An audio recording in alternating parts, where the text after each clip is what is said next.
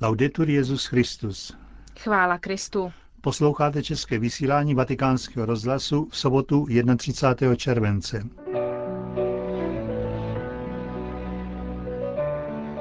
Výklad zítřejších liturgických textů od otce Richarda Čemuse a předtím ještě zpravodajství. To je náplň našeho dnešního pořadu. Hezký poslech vám přejí Josef Koláček a Markéta Šindelářová.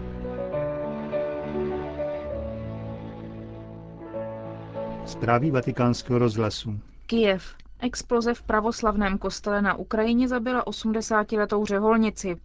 Na následky zranění po výbuchu, který zničil koster v Zaporii na jeho východě země, sestra Ludmila zemřela při převozu do nemocnice.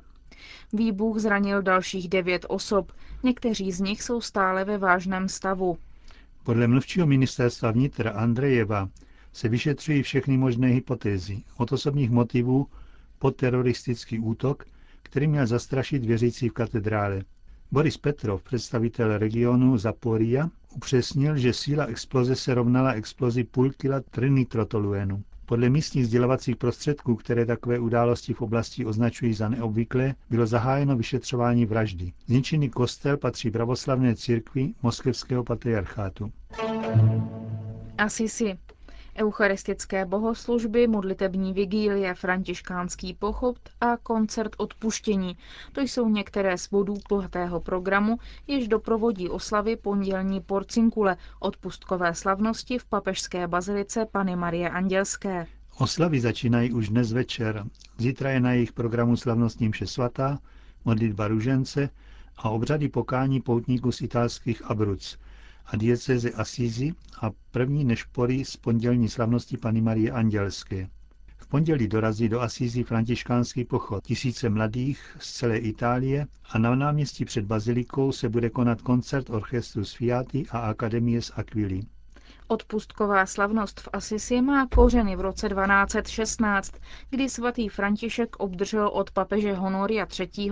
privilegium plnomocných odpustků pro ty, kdo 2. srpna navštíví kostelík Porcinkula, který je dnes uchováván uvnitř baziliky Pany Marie Andělské. Dili hand in hand, ruku v ruce.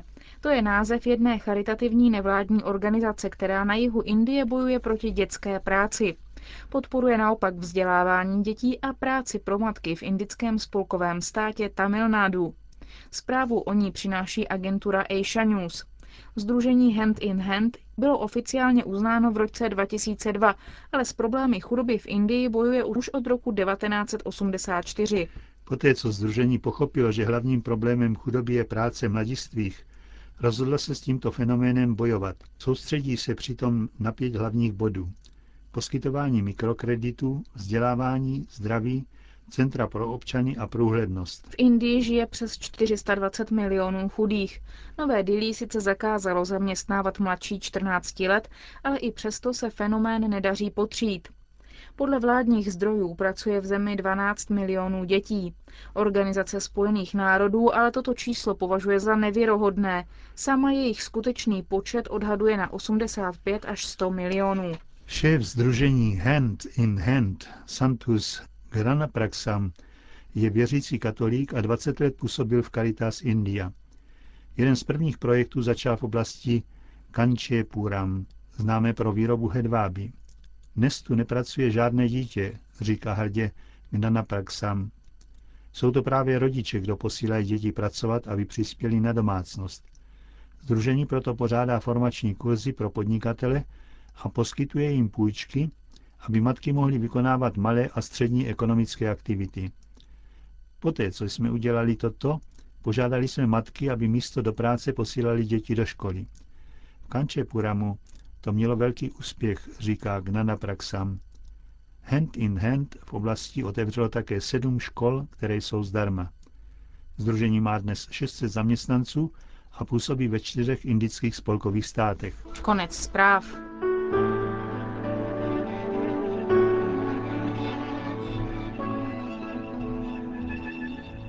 Nauč nás počítat naše dny, ať dojdeme k moudrosti srdce. In memoriam Franz Kargruber 1935 až 1996.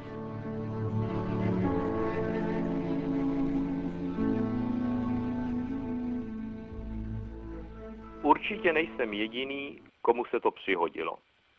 Přijde mi na počítač e-mail s přiloženým textem a s prozbou poslat ho opravený zpět. Dám se tedy do práce. Upravuji, koriguji, přidávám a škrtám, třeba i půl dne. Když pak chci ale dokument konečně odeslat a kliknu myší, hrůzou zjistím, že všechny mé úpravy jsou pryč. Svitne mi. Neuložil jsem textový dokument do počítačové paměti. Psal jsem tedy jakoby na vodě. Tu se mi chce se starozákonním kazatelem zvolat marnost nad marnost, všechno je marnost. A přitom je to prkotina.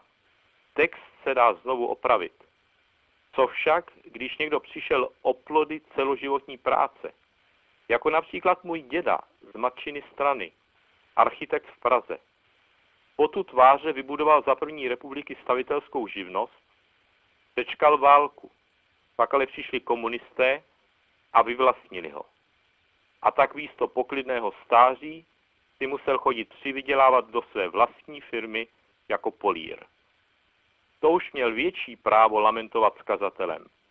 Vždyť se stává, píše kazatel, že někdo pracuje moudře, rozvážně a úspěšně a nakonec to dá do vlastnictví jinému, kdo na tom nepracoval. I to je marnost a velké zlo. Zlo ano, dodejme, ale nikoli v to nejhorší. Děda sice třel bídu, onemocněl a brzy na to zemřel, ale pro lidi zůstal vážený pan stavitel a hlavně měl v duši mír. Hůř je na tom člověk, o kterém kazatel říká, že jeho srdce si ani v noci neodpočine. Takového člověka nám líčí Ježíš v provencii o chamtivém hospodáři. I ten jistě pracoval, staral se a organizoval. Byl bohatý a ještě se mu ten rok hojně urodilo, takže už nevěděl, kam svou úrodu složit. Nespal, až přišel jak na to postaví nové velké stodoly a bude mít vystaráno. Jenže zapomněl na hospodina, pána života, a ten mu řekl, blázne, ještě této noci budeš muset odezvat svou duši, a čí bude to, co jsi naschromáždil. Porobenství jsou obrazy, jejíž smysl není hned tak zřejmý. Musíme se k němu dobrat. A Ježíš nás tom někdy docela rád nechává abychom mentálně nezlenivěli. Sice nás přivádí na stopu, když vyprávění uzavírá slovy, tak to dopadá s tím, kdo si hromadí poklady, ale není bohatý před Bohem, ale co konkrétně máme dělat, neříká. Varuje nás však hned z kraje. Dejte si pozor a chraňte se před každou chamtivostí, neboť i když má někdo nadbytek, není zajištěn tím, co má. Není to jako s tím počítačem. Člověk se lehce přepočítá, neuloží-li plody své námahy do boží paměti. Ale kam kliknout, aby se mé jméno dostalo, moderně řečeno, na hard disk Božího království. Na pomoc nám přichází svatý Pavel listem ke Kolosanům. Na to myslete, co pochází z hůry, ne na to, co je na zemi, nabádá. Apoštol vyžaduje dokonce umrtvit všechno, co je v našich údech pozemského, to jest neřesti. Kromě těch týkajících se šestého přikázání jmenuje výslovně chamtivost, kterou nazývá dokonce modloslužbou. Chamtivost je tedy podle Pavla nejhorší, protože nejen odvádí od Boha, ale přímo jej nahrazuje pozemskými statky, co ty s člověkem mohou udělat, ví každý, kdo třeba jen z dálky zažil spor o dědictví. Celé rodiny se na to mohou rozpadnout. Je proto poučné, jak odhodlaně Ježíš odmítá se do takových sporů vůbec smíchat. I Pavel je radikální. Vlečte ze sebe člověka starého s jeho počínáním a oblečte člověka nového, který se obnovuje k správnému poznání vyzývá Kolosany a připomíná jim i nám, že tu sílu odpoutat se od toho, co je na zemi, máme Kristu, za kterého jsme pokřtěni. Starý Adam, který chamtivě hltal ze stromu poznání, zemřel, utopil se, řekli bychom, v křesní vodě.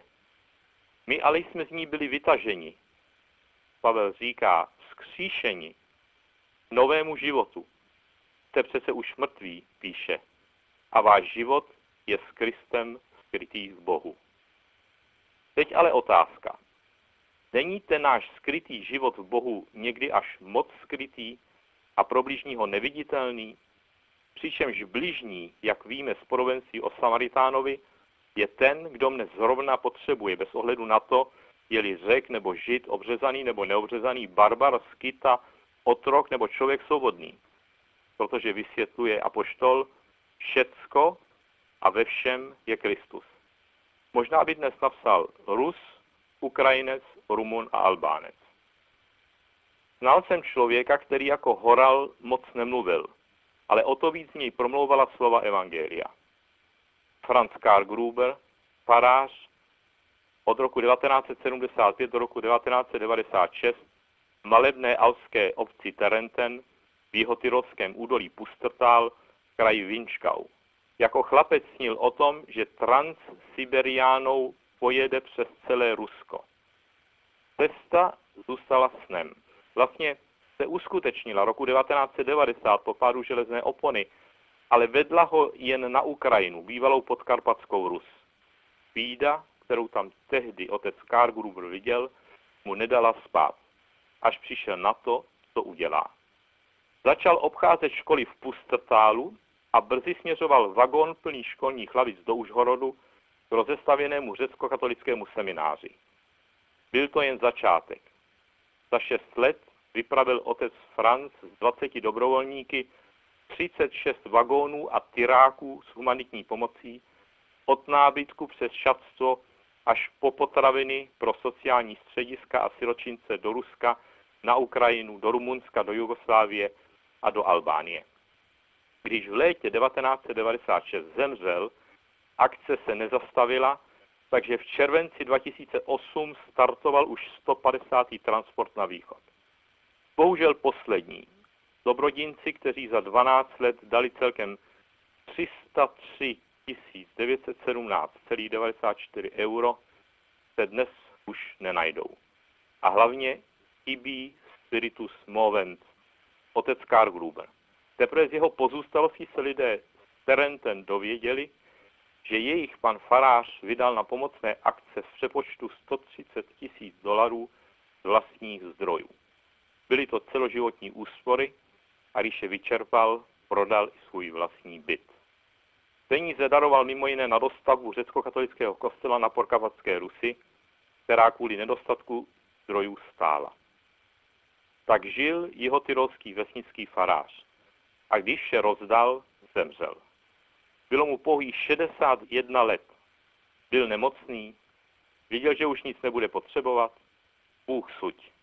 Jisté je, že život faráře z Terenten vykládá čtení této neděle jasněji než sebelepší exegeze. Včetně 90. žalmu. Žalmista v něm prosí hospodina, nauč nás počítat naše dny, ať dojdeme k moudrosti srdce ať tu moudrost srdce otec Kargruber vyprosí i nám, abychom žili svědomím, že zemřeme a že si sebou nevezmeme nic, než to, co jsme darovali. Ne hned a ne všechno, ale občas aspoň něco. Trochu i jako trénink proti chamtivosti. Agere kontra. Jednej proti, řekl by svatý Ignác Loyoli.